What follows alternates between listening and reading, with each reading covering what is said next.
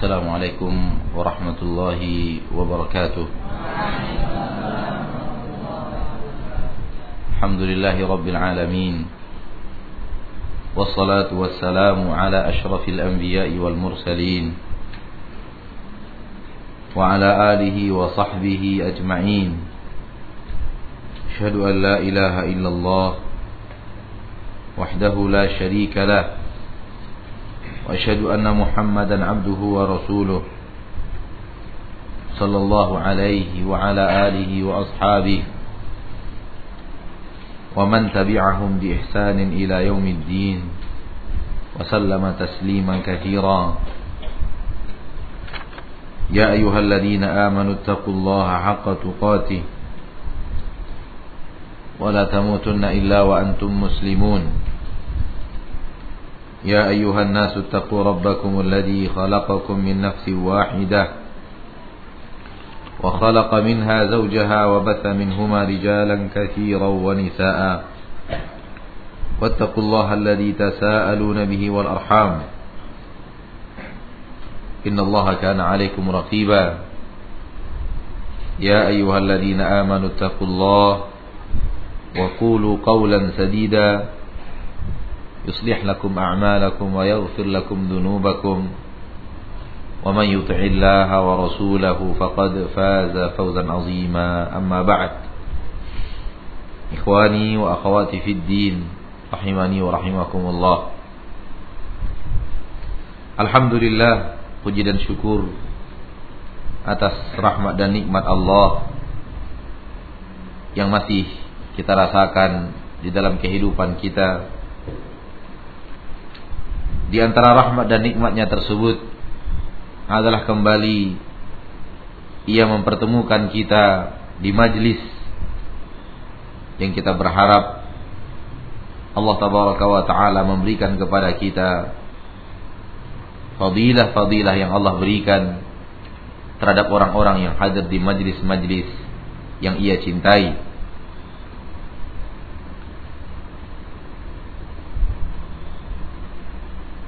Semoga berkumpulnya kita jasad kita di majlis ini mengumpulkan jasad kita di majlis kelak di surga Allah tabaraka wa taala. Allah bercerita tentang penduduk-penduduk surga muttaqiina ala rafrafin khudr muttaki'in ala furushin batainuha min istabraq. Mereka duduk bersandar. Mutaqabilin dalam ayat yang lain. Saling berhadapan. Saling berhadapan. Ala sururin mutaqabilin. Jadi majlis surga adalah majlis di mana satu saling berhadapan dengan wajah yang lain jadi bukan seperti majlis kita sekarang, tapi majlis yang melingkar, saling berhadapan.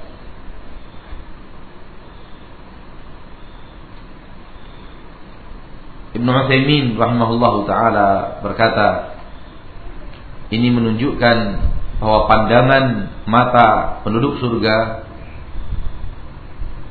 kemampuan mendengar penduduk surga jauh diberikan oleh Allah lebih dibanding di permukaan bumi. Karena ketika wajah itu semakin besar, maka lingkarannya akan semakin besar dan satu sama lain saling mendengarkan pembicaraan, saling memperhatikan dengan seksama.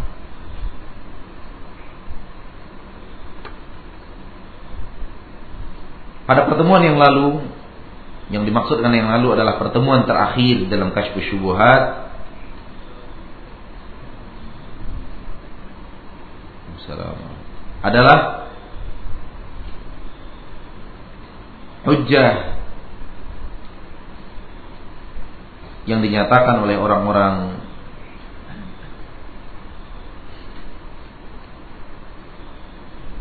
yang melakukan perbuatan syirik.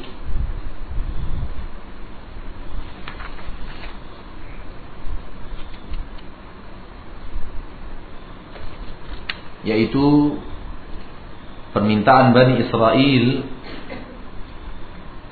untuk dibuatkan ilah yang bisa mereka ibadati kemudian permintaan para sahabat radhiyallahu anhum untuk membuatkan agar Nabi membuatkan untuk mereka pohon zatu anwar. Dan bantahannya adalah bahwa ini tidak sesuai dengan permasalahan kita karena Bani Israel tidak mengamalkannya dan para sahabat tidak menjalankannya sehingga mereka tidak kufur. Permasalahan Anda sekarang adalah Anda menjalankannya, Anda mengamalkan perbuatan syirik. Tidak ada khilaf di kalangan para ahli ilmu. Andai Bani Israel tetap menjalankan permintaan mereka, walau tidak disetujui oleh Nabi Musa, mereka akan kufur. Sebagaimana tidak ada khilaf di kalangan para ahli ilmu, seandainya para sahabat tetap melakoni perbuatan membuat sebuah pohon keramat, maka mereka akan kufur dengan hal yang seperti itu. Setelah datang larangan dari Nabi Muhammad Sallallahu Alaihi Wasallam. Sampai di situ pertemuan kita yang lalu, kita lanjutkan bacaan kitab. Oleh الحمد لله نحمده ونستعينه ونستغفره ونستهديه. ونعوذ بالله من شرور أنفسنا ومن سيئات أعمالنا. من يهديه الله فلا مضل له ومن يضلل فلا هادي له. أشهد أن لا إله إلا الله وأشهد أن محمدا عبده ورسوله صلى الله عليه وسلم وبعد. قال المؤلف رحمه الله تعالى ولكن هذه القصة تفيد أن المسلم بل العالم قد يقع في أنواع من الشرك لا يدري عنها فتفيد التعلم وتحرزا ومعرفة أن قول الجاهل التوحيد فهمناه أن هذا من أكبر الجهل. ومكائد الشيطان وتفيد أيضا أن المسلم المجتهد إذا تكلم بكلام كفر وهو لا يدري فنبه على ذلك فتاب من ساعته أنه لا يكفر كما فعل بنو إسرائيل والذين سألوا النبي صلى الله عليه وسلم. وتفيد أيضا أنه لو لم يكفر فإنه يغلظ فإنه فإنه يغلظ يغلظ فإنه يغلظ عليه الكلام تغليظا شديدا كما قال رسول الله صلى الله عليه وسلم.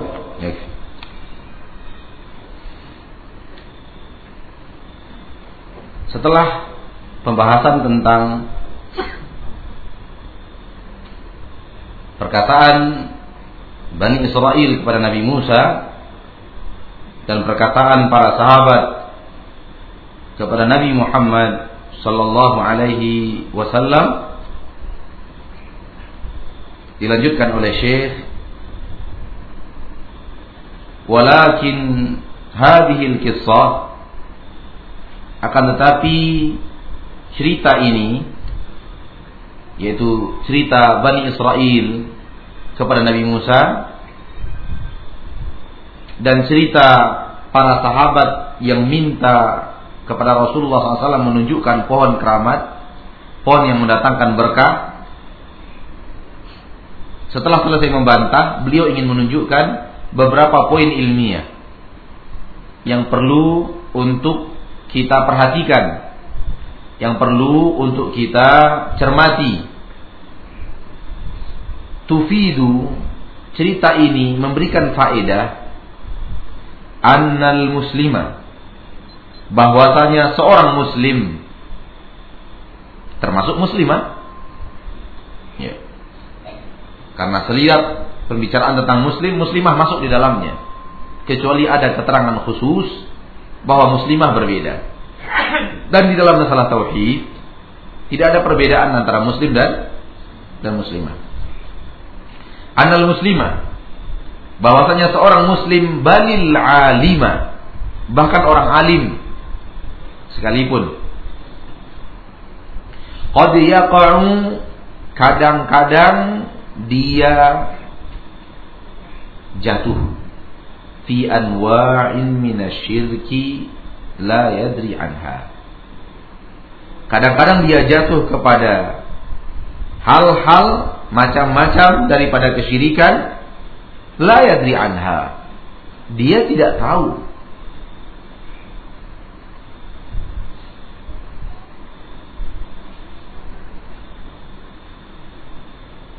fatufidu maka cerita ini memberikan faedah keharusan at-taharruz. At-ta'allum. Keharusan kita untuk terus belajar. Wat taharruz dan terus berhati-hati. Soal tauhid. Soal menjaga la ilaha illallah Muhammadur Rasulullah.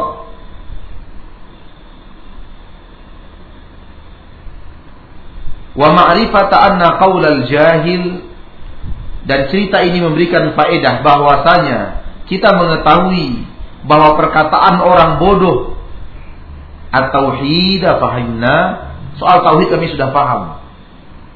Soal tauhid kami sudah paham. Anna bahwasanya ini perkataan seperti ini min akbaril jahli dari kebodohan yang sangat besar wa makayidi syaitan.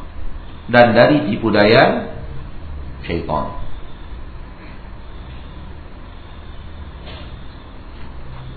Masyaallah muslimin. Perhatikan. Siapa yang meminta ilah kepada Nabi Musa? Jawabannya sahabat-sahabat Nabi Musa yang hidup bersama Nabi Musa alaihissalam. Dalam kata lain, orang yang paling alim di permukaan bumi setelah Nabi Musa. Ketika itu. Pertanyaan berikutnya, siapa yang meminta Zatu Anwar kepada Rasulullah? Sahabat-sahabatnya. Ini menunjukkan bahwa terkadang qad yaqa'u Qad masuk ke dalam fiil mudhari. Bermakna qad kadang-kadang. Kadang-kadang boleh jadi iya, boleh jadi tidak. Kadang-kadang orang muslim terjerumus ke dalam hal yang berbau syirik. Sementara dia tidak tahu. Bahkan bukan orang muslim saja, balil alim, bahkan orang alim terjerumus ke dalam hal yang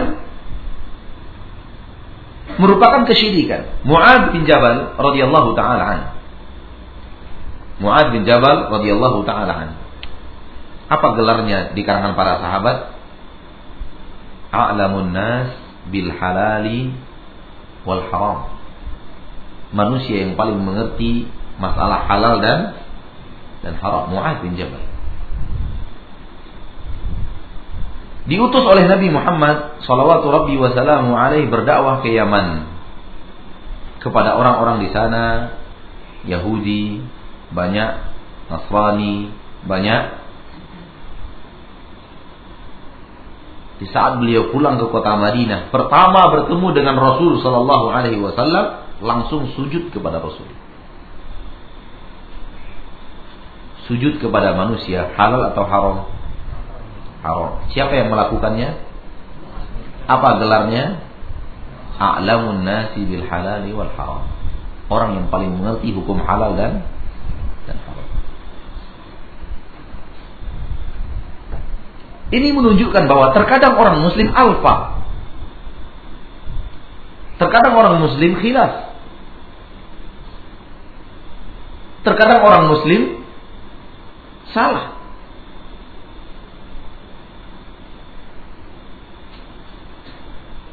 Sealim apa pun dia, sehebat apa pun dia di mata kita, yakini bahwa dia tidak akan sempurna. Maka nasihat para ulama dahulu, kalau ingin tahu bodohnya guru Anda, belajar ke guru lain. Maksudnya bukan ingin mencari kebodohan guru, akan kelihatan bahwa ternyata guru saya kurangnya di sini, kurangnya di sini kan. Karena kelebihan itu ada di di guru lain kita temukan. Oleh karena itu, orang yang rajin menuntut ilmu ke banyak guru dengan garisan, garis catatan yang paling bawah yang penting adalah gurunya ahlu sunnah. Bukan banyak guru artinya sembarangan orang didengar. Itu harus diberikan catatan penting. Dia akan bisa melihat Ustaz ini kurangnya di sini, Ustaz ini kurangnya di sini, Ustaz ini kurangnya di sini. Saya kurangnya semuanya. Tapi menunjukkan bahwa orang memiliki kelebihan dan memiliki kekurangan dan itulah insan. Tidak ada insan yang sempurna kecuali para nabi dan para rasul yang tidak memiliki salah dan khilaf. Mu'ad bin Jabal radhiyallahu taala anhu begitu datang ke kota Madinah sujud Rasulullah bertanya, "Ma hada ya Mu'ad?" Apa ini wahai Mu'ad? Keingkaran yang besar yang dilakukan oleh Mu'ad bin Jabal. Sementara dia adalah Mu'ad radhiyallahu anhu. Kata kata Mu'ad, saya melihat mereka melakukannya kepada pembesar-pembesar mereka, ulama-ulama mereka dan engkau yang paling pantas mendapatkannya wahai Rasul. Makanya saya kerjakan.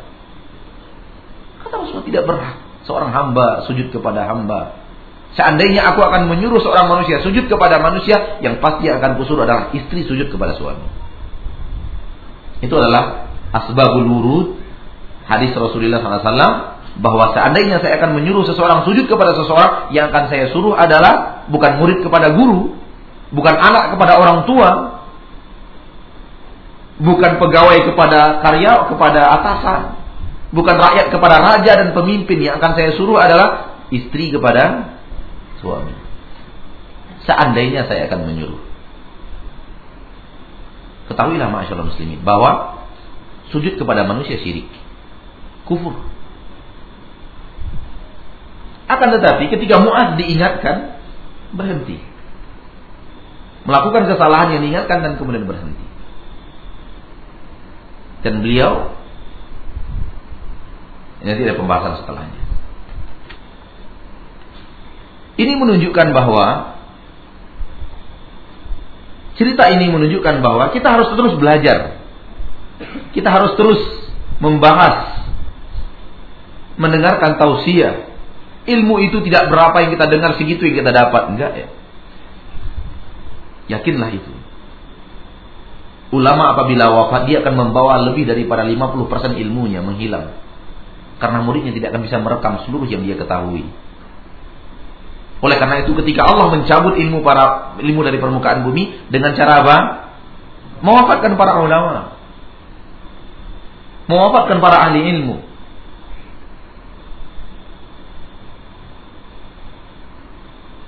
Dan ini menunjukkan kepada kita bahwa cerita ini memberikan faedah ilmiah kepada kita. Kita harus taharrus, hati-hati soal tauhid. Orang alim seperti Banu Israel Orang alim seperti para sahabat hidup bersama Nabi SAW kadang-kadang terpeleset.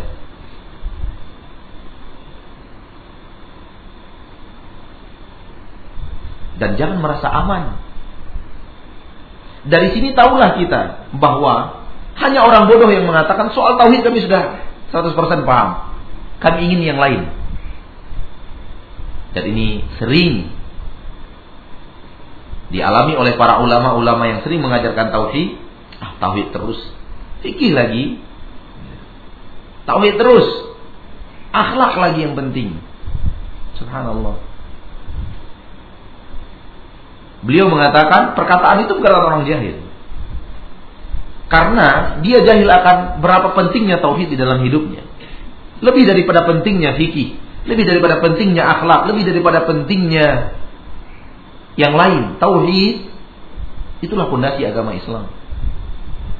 Hilang tauhid, hilang Islam dari kehidupan seorang insan.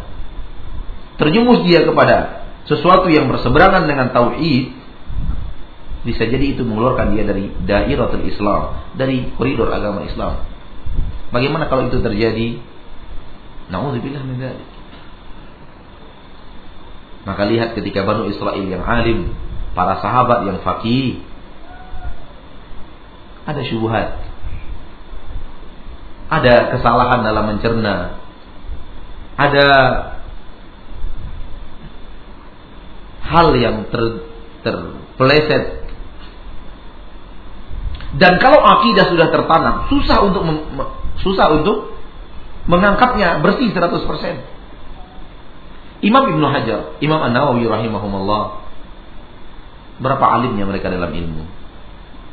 Tapi karena akidah yang beredar di negeri mereka dari kecil, akidah adalah akidah syariah, ada hal-hal yang mereka tidak bersih dalam masalah itu.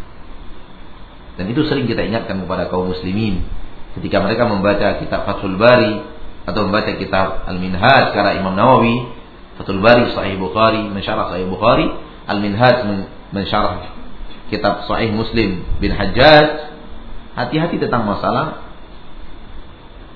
akidah terutama asma wa sifat. Karena dua imam yang jalil, dua imam yang agung itu belum lepas daripada akidah yang telah tertanam dari kecil dari kehidupan ketika mereka belajar.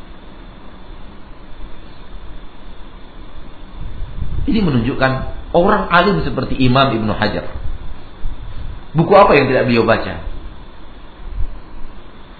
Kalau dalam masalah akidah, umat berkata Syekhul Islam, itu langsung para pembaca buku, maksudnya adalah Ibnu Taimiyah.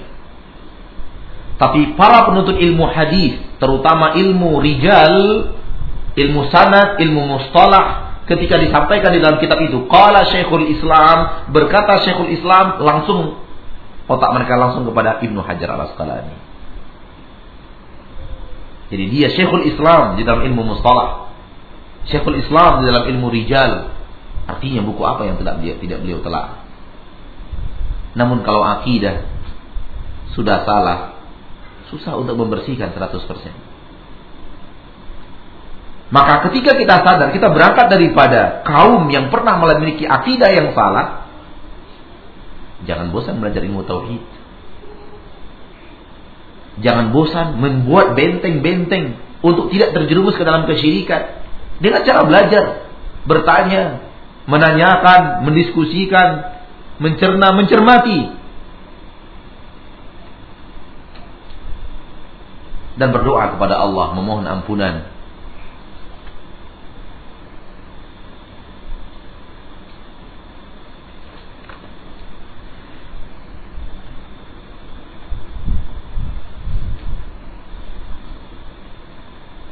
Hendaklah seorang muslim selalu berusaha untuk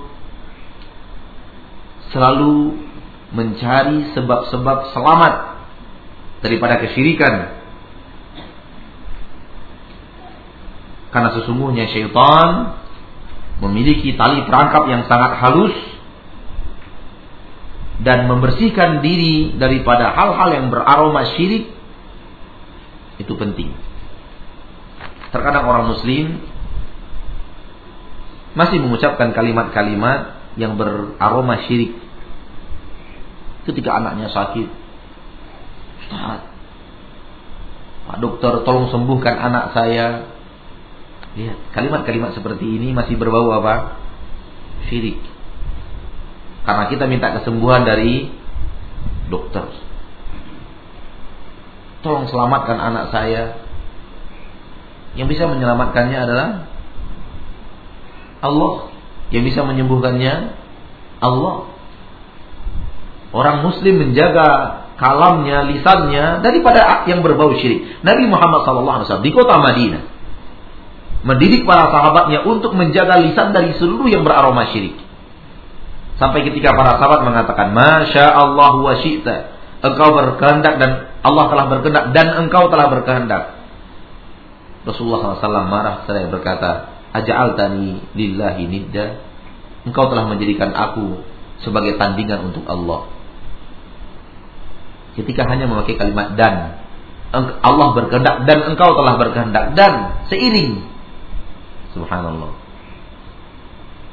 Nabi Muhammad SAW mendidik umatnya sampai kepada kalimat yang dikeluarkan dari lisan jauhkan daripada kalimat-kalimat yang bisa mengundang syirik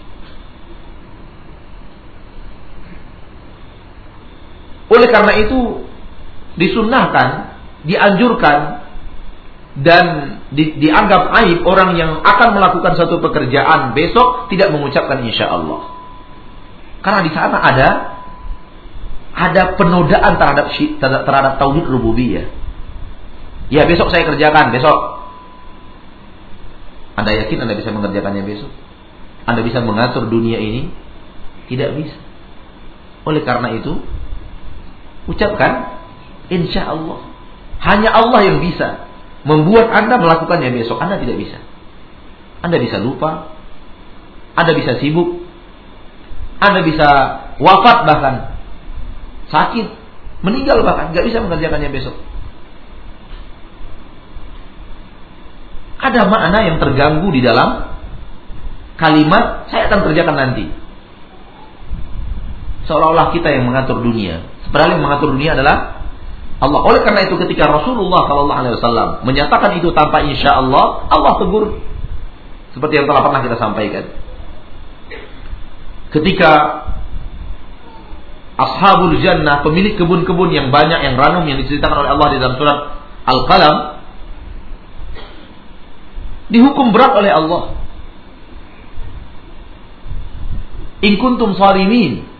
Kita pagi besok-besok kita akan menuai, kita akan me, apa namanya? memanen. Wala yastasnun. Mereka tidak mengucapkan insya Allah. Mereka tidak mengucapkan insya Allah. Seolah-olah mereka yang bisa melakukan itu. Wala yastasnun. Fatafa alaiha ta'ifun min rabbika wa hum naimun. Allah datangkan musibah, hancur seluruh yang mereka miliki itu malam harinya. Padahal tadinya mereka bilang besok kita panen. Pagi-pagi kita berangkat. Tanpa pakai insya Allah. Allah tegur. Allah berikan teguran keras.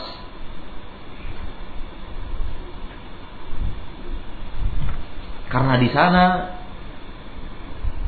Allah dilupakan bahwa Allah lah pengurus, Allah lah pengatur, Allah lah yang mentakdirkan Anda bisa berbuat, yang memberikan kekuatan kepada kita untuk berbuat, sehingga timbul kesombongan, lupa kepada Allah wa taala sehingga kalimat itu merupakan kalimat yang harus selalu kita ingat seandainya kita ingin berjanji untuk melakukan sebuah pekerjaan nanti atau keesokan harinya.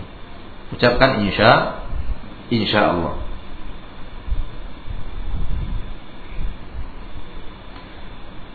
Dan dari sini kita ketahui orang-orang bodoh yang selalu mengatakan tauhid kami sudah mengerti. Walaupun Anda mengerti, mengertikah Anda melebihi pengertian para sahabat terhadap tauhid? Walaupun Anda sudah paham, menurut Anda, pahamkah Anda seperti pahamnya para sahabat Rasulullah wasallam? Kalau seperti mereka masih mungkin untuk terjatuh, masih seperti mereka masih mungkin untuk tergelincir, siapa? Anda siapa? Siapa kita? Akhifiddin, manusia sekarang ini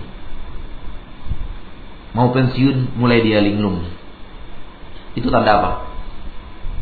Tauhidnya kurang. Mulai pensiun, mulai resah kalau sudah mulai pensiun. Kalau sudah akan ada PHK, ha? baru isu PHK, itu sudah mulai resah. Itu tanda apa? Tanda kurangnya ilmu tauhid. Allah yang memberi rezeki. Bukan negara. Allah yang memberikan rezeki. Bukan PT.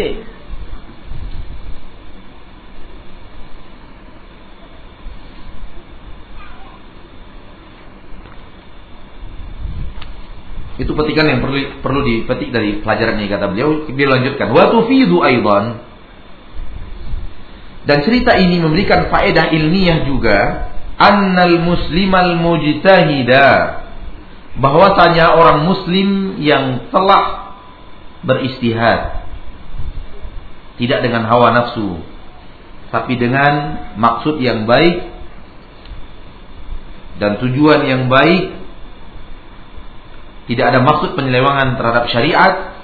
Idza takallama bikalami kufrin. Apabila berucap dengan ucapan kufur. Kalimat kufur keluar dari lisannya. Wa huwa la yadri. Sementara dia tidak tahu. Fanubbiha ala dhalik. Maka dia diperingatkan tentang itu diperingatkan bahwa ini tidak benar, ini salah. Fataba min sa'atihi maka dia tobat langsung pada waktu itu min saatiyatnya dari waktu itu pada saat itu juga dalam bahasa kita annahu la yakfur bahwa dia tidak kufur dengan ketaan tersebut kama fa'ala banu Israel walladzina sa'alun nabiyya sallallahu alaihi wasallam seperti yang terjadi yang dikerjakan oleh Banu Israel kalimat kufur tapi mereka taubat setelah mendapatkan peringatan itu tidak dihitung dosa.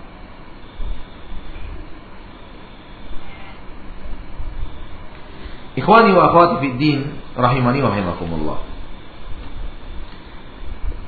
Apakah baik orang muslim mendengarkan cerita tentang cara-cara orang melakukan kesyirikan? Baik atau tidak baik? Bagaimana orang melakukan kesyirikan? Apa yang dikerjakan orang melakukan kesyirikan? Apa contoh-contohnya? Seperti apa perbuatan mereka? Al-jawab tergantung.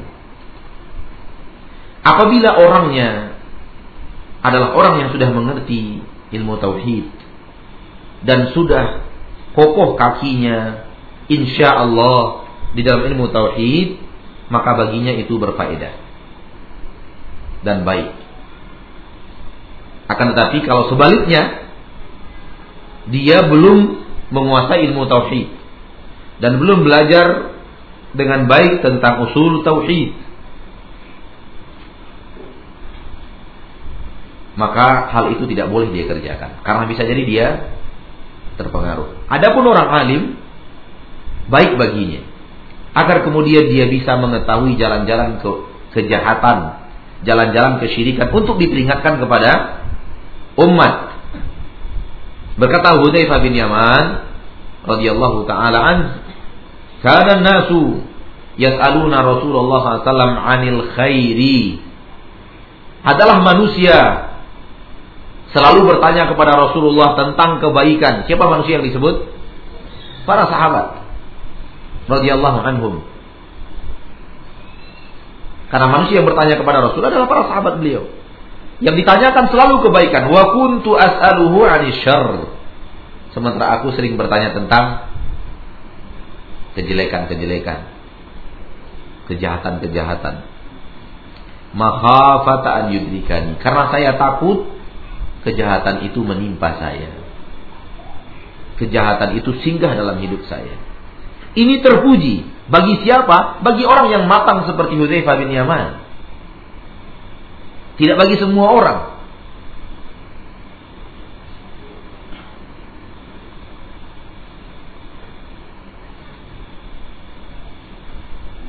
Ada orang bilang, kalau ingin mencari kebenaran itu, masuki seluruh yang ada. Itu tidak benar. Jalan yang paling pintas untuk mengetahui keburukan adalah dengan mengenali kebenaran. Itu jalan yang paling pintas. Jalan yang paling pintas untuk bisa mengetahui mana yang batil adalah dengan mempelajari yang hak. Karena yang batil terlalu banyak untuk diketahui. Jumlahnya beribu-ribu kali lipat lebih banyak daripada kebenaran. Kalau kita habiskan waktu kita untuk mempelajari yang batil, Habis umur kita yang batil belum selesai untuk kita kaji. Tetapi ketika kita habiskan umur kita untuk yang hak, kita pertama kita bisa berjalan di atas yang hak, yang kedua apa pun yang menjadi yang hak kita tahu itu batil. Walaupun kita tidak tahu dalil-dalil yang tegas dalam masalah itu. Tetapi kita tahu itu batil. Ini yang hukum umum. Tetapi di sana harus ada orang-orang yang juga menyelami kebatilan. Syekhul Islam Ibnu Taimiyah dan muridnya Ibnu Qayyim termasuk para ulama yang rajin membaca buku Ahlul Bid'ah. Untuk apa? Untuk membongkar bid'ah mereka. Sehingga banyak sekali nukilan-nukilan di dalam kitab, terutama Syekhul Islam Ibnu Taimiyah, nukilan-nukilan dari ahli bid'ah, perkataan mereka, ucapan mereka. Dari mana beliau pelajari? Dari kitab mereka.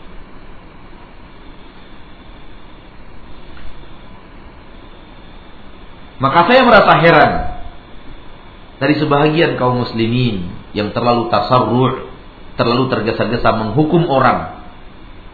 Begitu masuk ke pustakanya, di pustaka ustaz itu dinampak-nampak oleh dia di kitab ahli bid'ah. Oh, berarti ustaz ini menyembunyikan bid'ahnya. Langsung. Hah? Begitu masuk pustaka seorang ustaz, nampak majalah-majalah yang ditahdir oleh para ulama. Berarti ustaz ini sunnahnya di depan doang, di belakang bid'ah. Lah ya akhi. Kalau Anda masuk ke pustaka para ulama, Anda akan menemukan buku-buku ahli batil ada di sana. Untuk apa? Untuk dipelajari. Titik-titik kesalahannya ada di mana, poin-poin penyelewengannya ada di mana. Syekh Rabi' hafizahullah taala. Bukankah dia punya kitab Jalal Quran? Dia, saya melihat di pustakanya ada. Tapi untuk apa? Untuk dia baca. Kemudian dia tunjukkan poin-poin kesalahan di dalam kitab tersebut.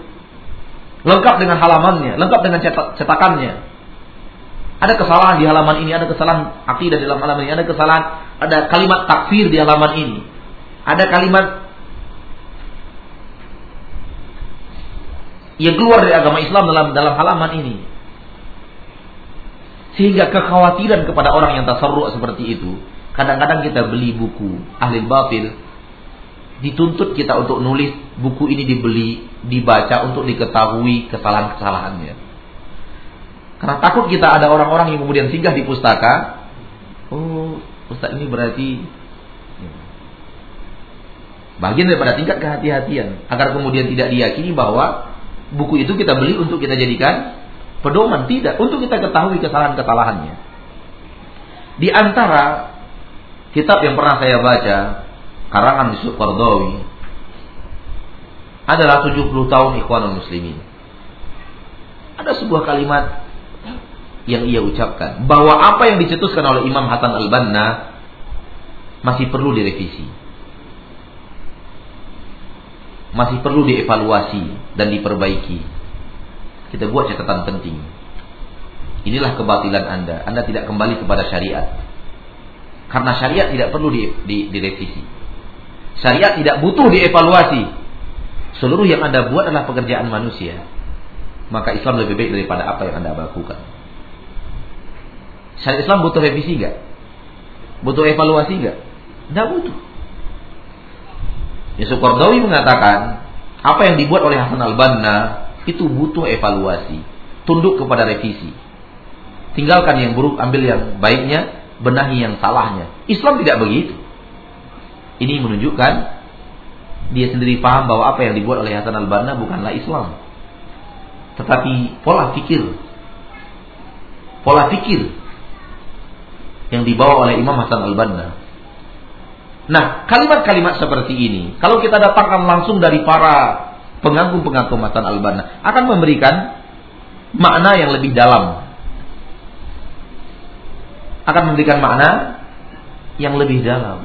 Ia sendiri ternyata menyatakan bahwa apa yang dicetuskan oleh Imam Salman dengan cara-caranya adalah buah pikiran dia yang tunduk untuk evaluasi. Harus direvisi kalau salah. Sementara Islam tidak begitu. Lalu dari mana datangnya bahwa pengikut gaya seperti itu, mereka lah orang yang terdepan dalam kebenaran. Salah. Ketika kebenaran mereka masih tunduk kepada evaluasi dan revisi, itu bukanlah kebenaran.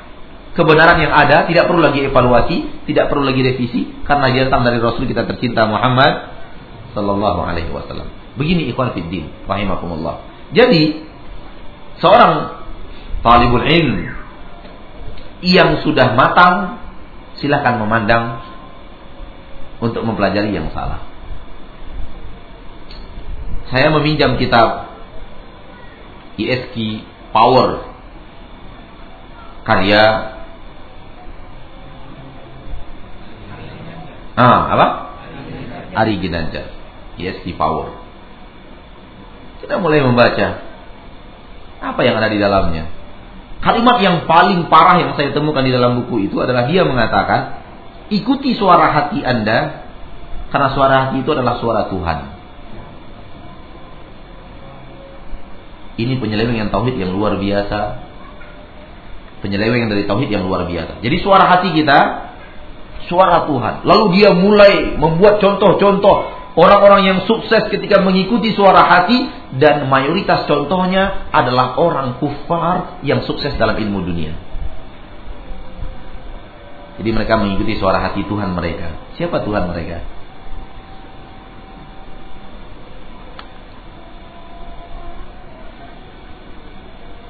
Akan tetapi tidak diizinkan kepada para pemula karena memang dikhawatirkan ada yang singgah daripada syubhat.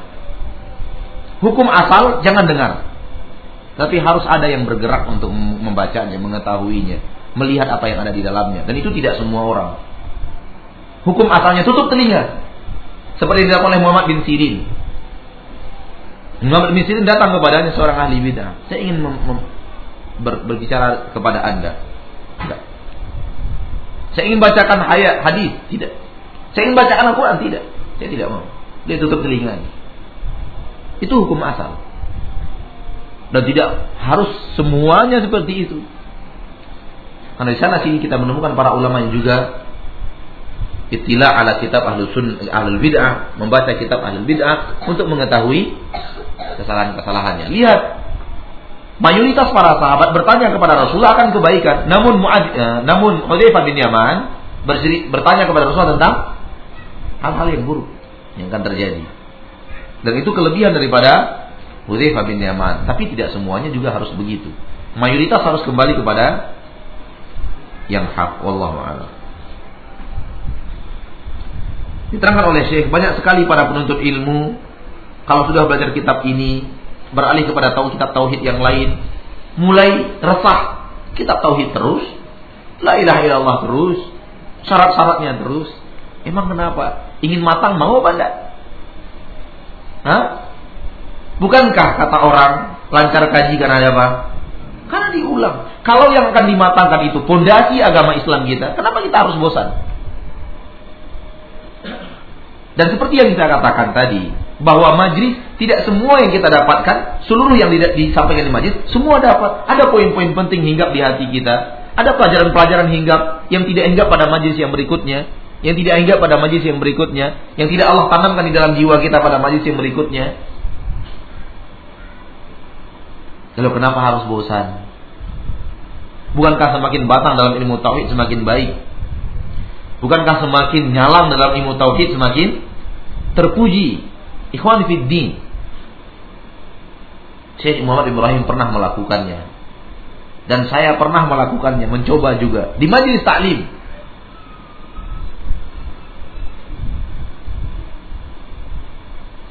Ketika bercerita tentang di sebuah negeri itu ada orang yang seorang anak yang memperkosa ibunya. Setelah itu dia bunuh ibunya menjadi tujuh.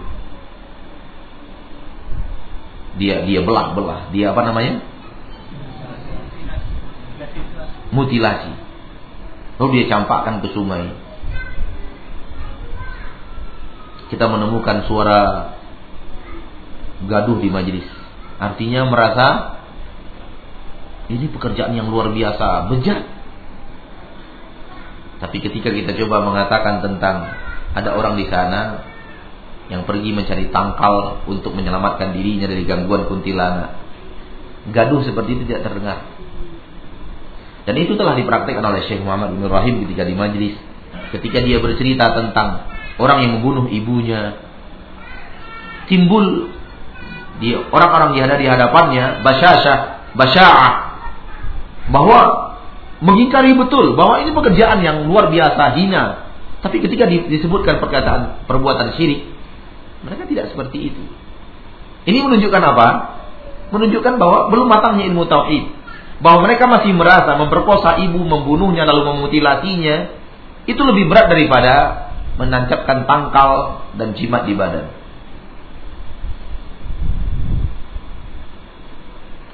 Ketika kita melewati tempat-tempat wanita jahat. Kita demikian marah dan benci. Seperti itukah marah dan benci kita atau lebihkah dari itu atau kurang daripada itu ketika kita melihat orang yang kita kenal memasangkan pangkal di tubuh anaknya?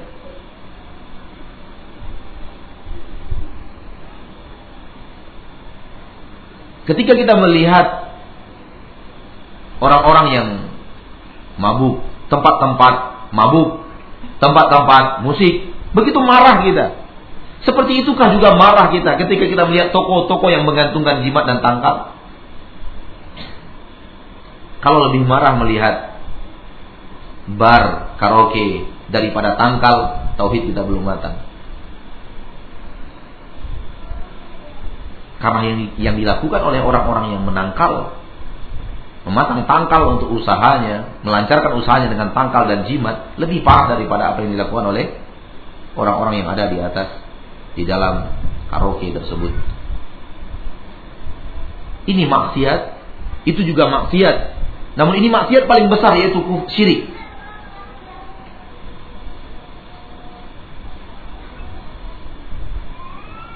Ketika melihat tayangan-tayangan aurat kita marah dan benci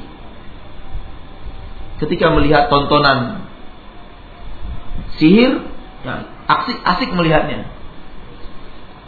Ini menunjukkan kematangan yang kurang. Oleh karena itu, harus tetap belajar dan mengetahui tauhid.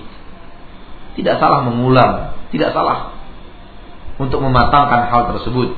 Dan juga waktu fidu aidan dan cerita ini juga memberikan faedah ilmiah annahu laulam yakfur walaupun dia tidak kufur dengan mengucapkan kalimat itu setelah dinasihati langsung bertaubat fa innahu yughalladhu alaihi kalamu tetapi seorang alim harus memperingatkan dengan kalimat dan kata yang keras.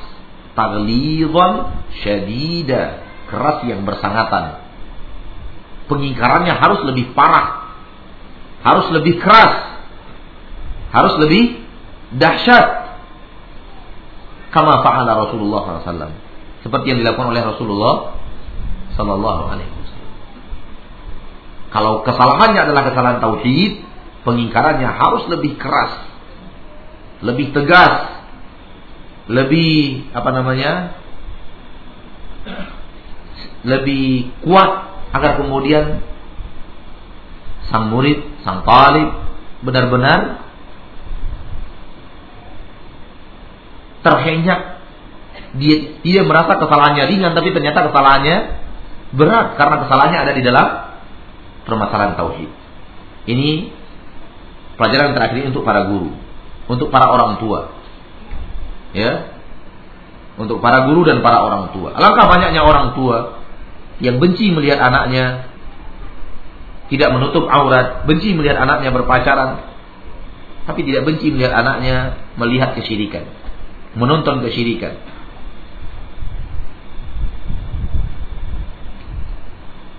Dan ini kesalahan yang terjadi. Karena kita tidak bisa menakar bahaya syirik. Sehingga terjadi kesyirikan dalam hal